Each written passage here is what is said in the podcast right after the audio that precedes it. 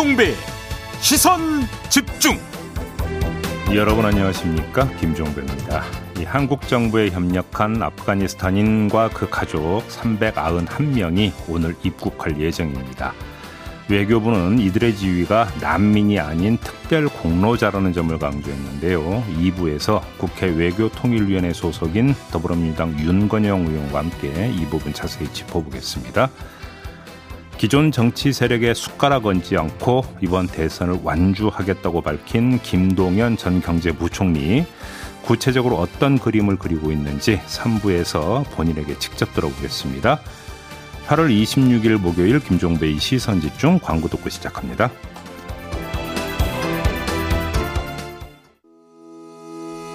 시선 집중은 촌철님들의 다양한 목소리를 기다립니다. 짧은 건 50원, 긴 건 100원인 문자 메시지 샵 8001번, 스마트 라디오 미니와 유튜브 라이브로도 시선 집중과 함께 하실 수 있습니다.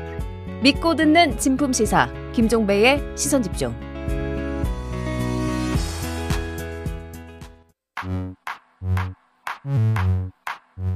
뉴욕에 뉴욕타임즈가 있다면 시선 집중에는 JB타임즈가 있다 촌철살인 뉴스 총정리 JB타임즈 네, 더 막내 작가와 함께 시선 집중의 문을 열겠습니다. 어서 오세요.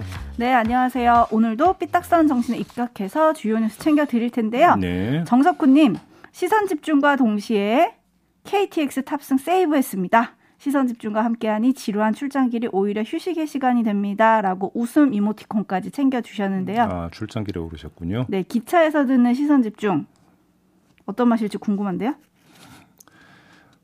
어떤 맛일지. 왜 당황하셨어요? 왜 당황을 해요? 네. 아니 뭐 멘트를 주세요 그러면. 네. 즐겁게 가실 수 있게 어떻게 잘 해보죠. 네, 지금 서로 사인이 안 맞고 있습니다. 네, 자 JB Times 가시죠. 네, 어제 두 분의 전문가와 함께 with 코로나를 주제로 토론을 했는데요. 지금이 적기인지 아닌지 사회적 거리두기는 효과가 있다 없다 아주 뜨거운 토론이었습니다.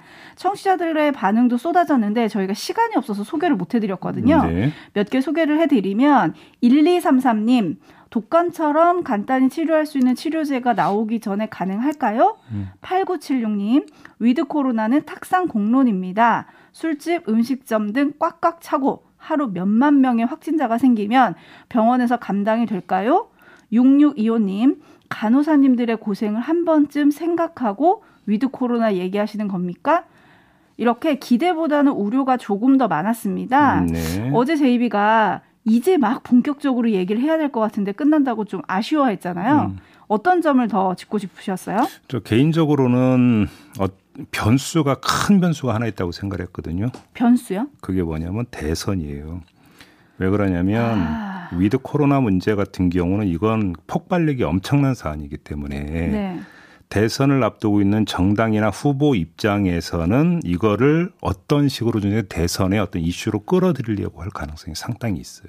그러면 안 되는 거 아니에요? 찬반 입장을 떠나서 네. 바로 그거죠. 그러면 안 되는 거잖아요. 그렇죠. 자 그렇기 때문에 사회적 합의를 어떻게 도출할 것이냐 그 절차와 과정과 원칙은 대단히 중요한 문제거든요. 네.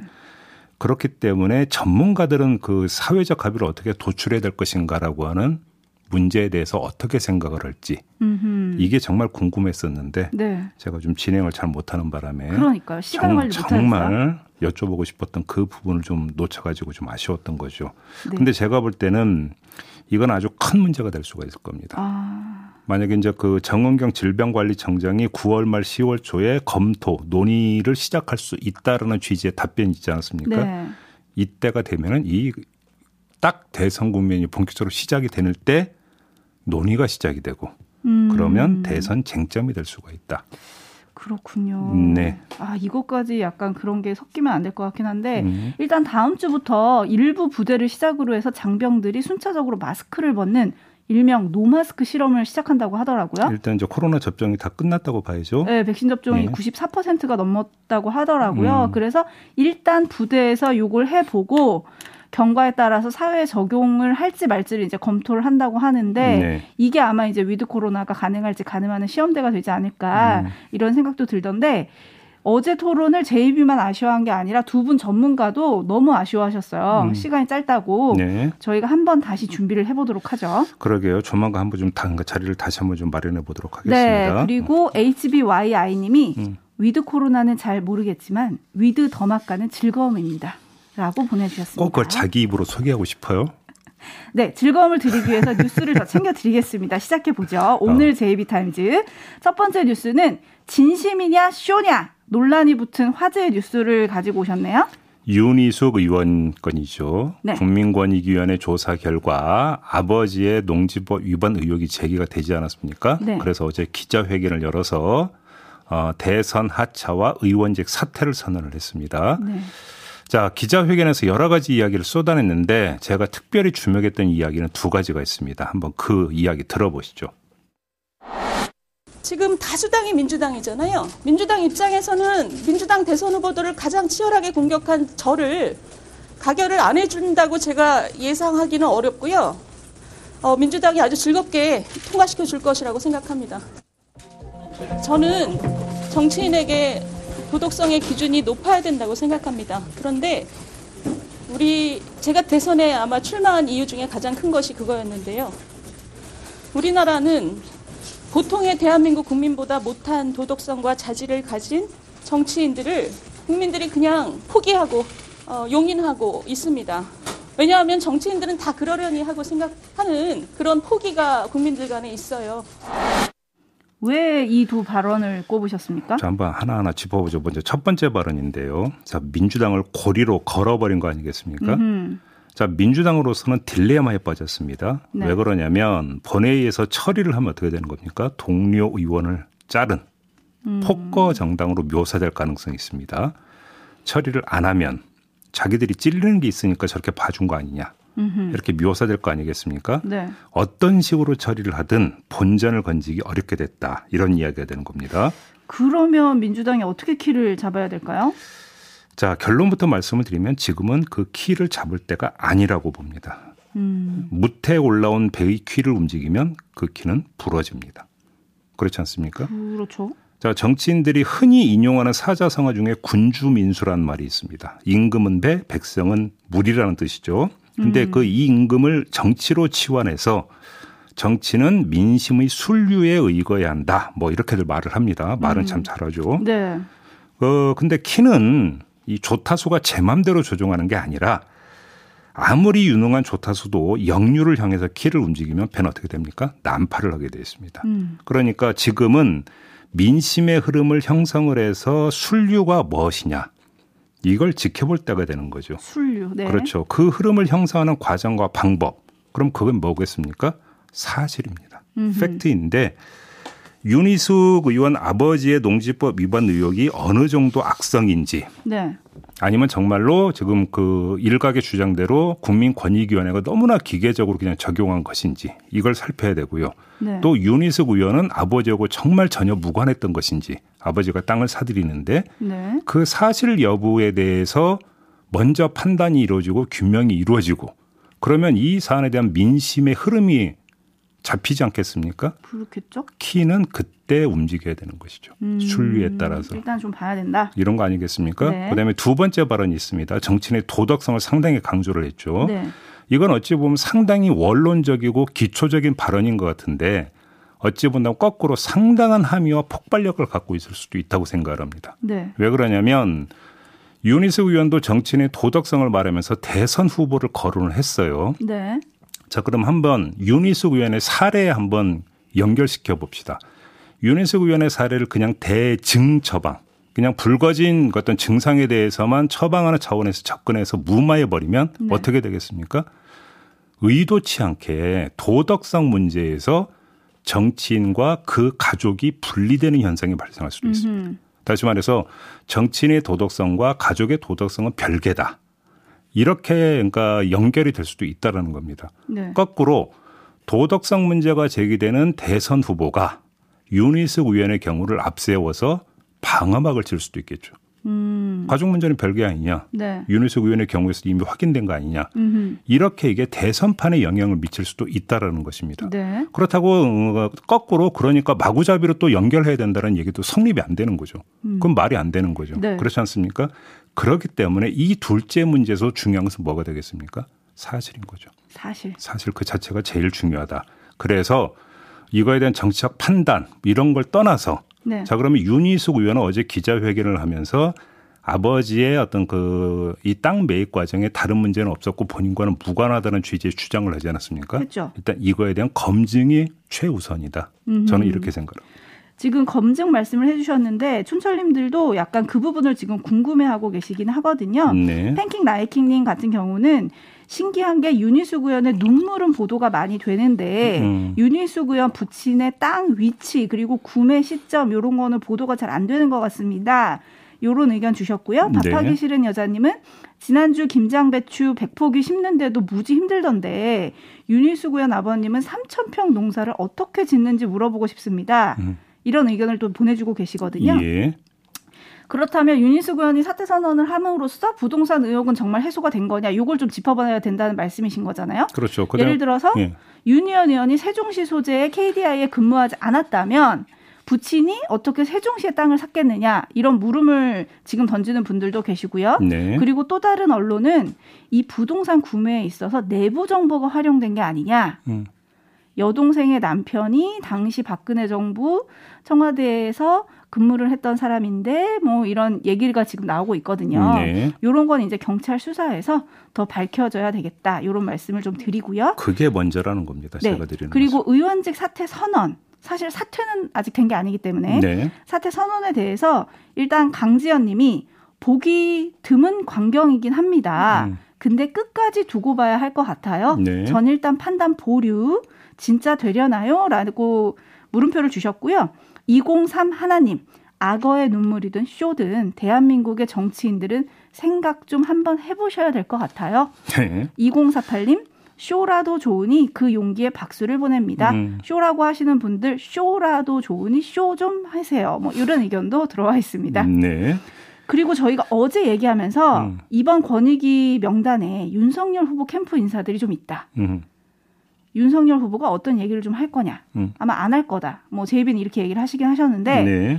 몇 분은 부담 주기 싫다고 해서 사의 표명을 해서 수용을 했고 음. 한 분은 당일 소명 자료를 낸다고 해서 지켜보는 중이다. 이게 이제 어제 윤석열 후보의 말이었거든요. 예. 어떻게 답이 충분한가요?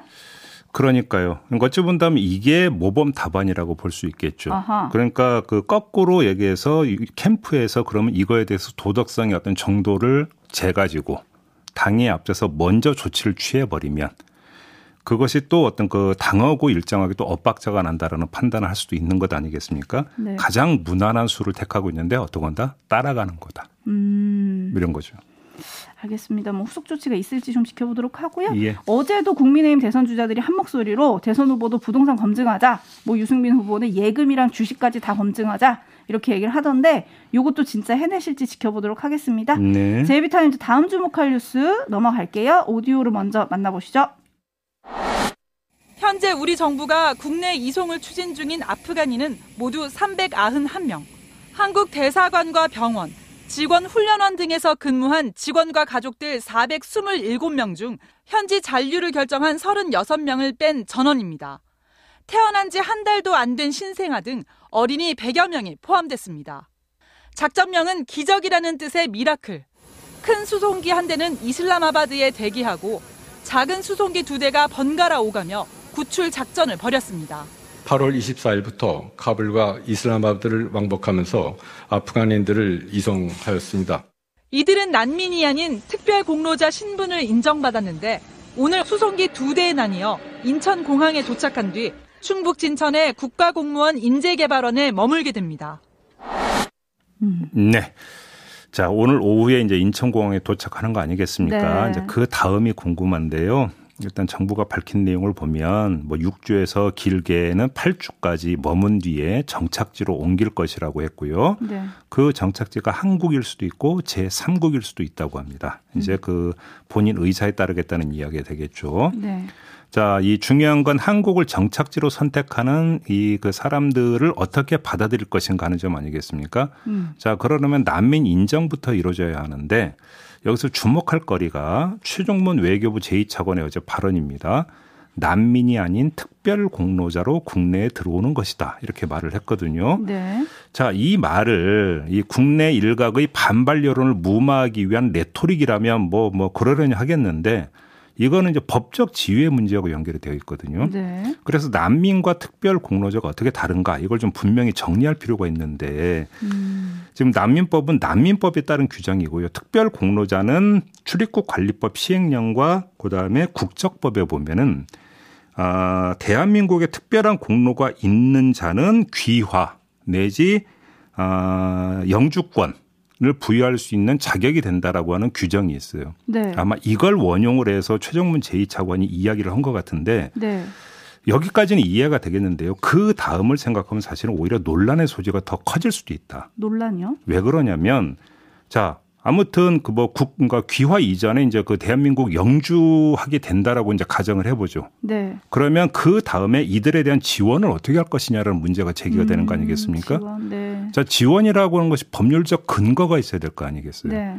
그런데 좀 더 자세히 살펴봐야 되겠습니다만 제가 찾아본 바로는 국적법이나 출입국 관리법에는 귀화 요건이나 영주권 요건으로서 특별한 공로가 있는 자의 자격 규정은 있지만 그렇죠. 이들에 네. 대한 지원 규정은 별로 발견을 못했거든요. 음. 그래서 만약에 이들에 대해서 이제 다시 지원을 한다면 그 근거를 어떻게 마련할 것이냐가 과제가 되는 거예요. 네. 근데 반면에 난민법 같은 경우는 난민으로 인정된 자에 대해서는 사회보장, 기초생활보장, 교육보장 이런 것들이 다 지금 법률로 명시되어 있어요. 그렇기 때문에 오히려 난민으로 인정할 경우에는 그 추가 지원 같은 경우도 법적 근거에 따라서 그냥 명확하게 진행할 수가 있는 거죠. 네. 근데 특별한 공로가 특별 공로제를 해버리면 어떻게 풀 거냐. 여기서 다시 또 다른 논란이 불거질 가능성이 있다. 음. 그래서 논란이 큰 사안일수록 오히려 정면으로 가는 게 정도로 가는 게 더 맞는 거 아니냐. 네. 이런 이야기도 따라 나올 수 있다는 것이죠. 네, 지금 달리자님도 특별 공로자 찬성 난민은 반대 이렇게 보내주고 계신데 음. 지금 JB가 살짝 정리해 주신 대로 우리 정부 관계자가 정확하게 특별 공로자의 개념, 난민의 개념 그에 따라서 어떤 지원들이 이루어지는 건지 이런 거는 좀 브리핑을 해줄 필요가 있지 않나라는 네. 생각이 좀 드는데요. 네. 근데 저는 그런 걸 다 떠나서 일단 이번 Miracle 작전은 좀 잘 하지 않았나. 어, 그럼요. 복두꺼비 님이 도움을 받았다면 갚아야 참 인간입니다 라고 보내주셨는데 네. 이번에 이송된 아프간인들하고 함께 근무했던 분이 이런 얘기를 하더라고요. 결코 친구를 포기하지 않는다는 걸 국제사회에 인식시켜주는 중요한 계기가 될 거다. 음. 국민들이 조금 너그럽게 이해를 해주셨으면 좋겠다라고 말을 했던데요. 네. 진천 국민들이 환영 현수막을 낸다고 하더라고요. 선물도 준다고 하더라고요. 네, 음. 그래서 많은 분들이 같은 마음으로 좀 음. 안아주셨으면 어떨까 싶습니다. 음. 미 국방부도 도와줘서 감사하다 뭐 이런 얘기가 지금 나오고 있습니다. 네. 자, 제이비타임즈 다음 주목할 뉴스 넘어갈까요? 네, 짧게 전해드려야 될 것 같은데 일본 그 도쿄 신문이 후쿠시마 후쿠시마 방사능 오염수 방류 계획이 확정이 됐다고 보도를 했어요. 이 지하 배수 터널을 만들어서 해안에서 1km 떨어진 바닷속에 배출하기로 했다는 거 아니겠습니까? 네. 시점은 2023년 초라고 합니다.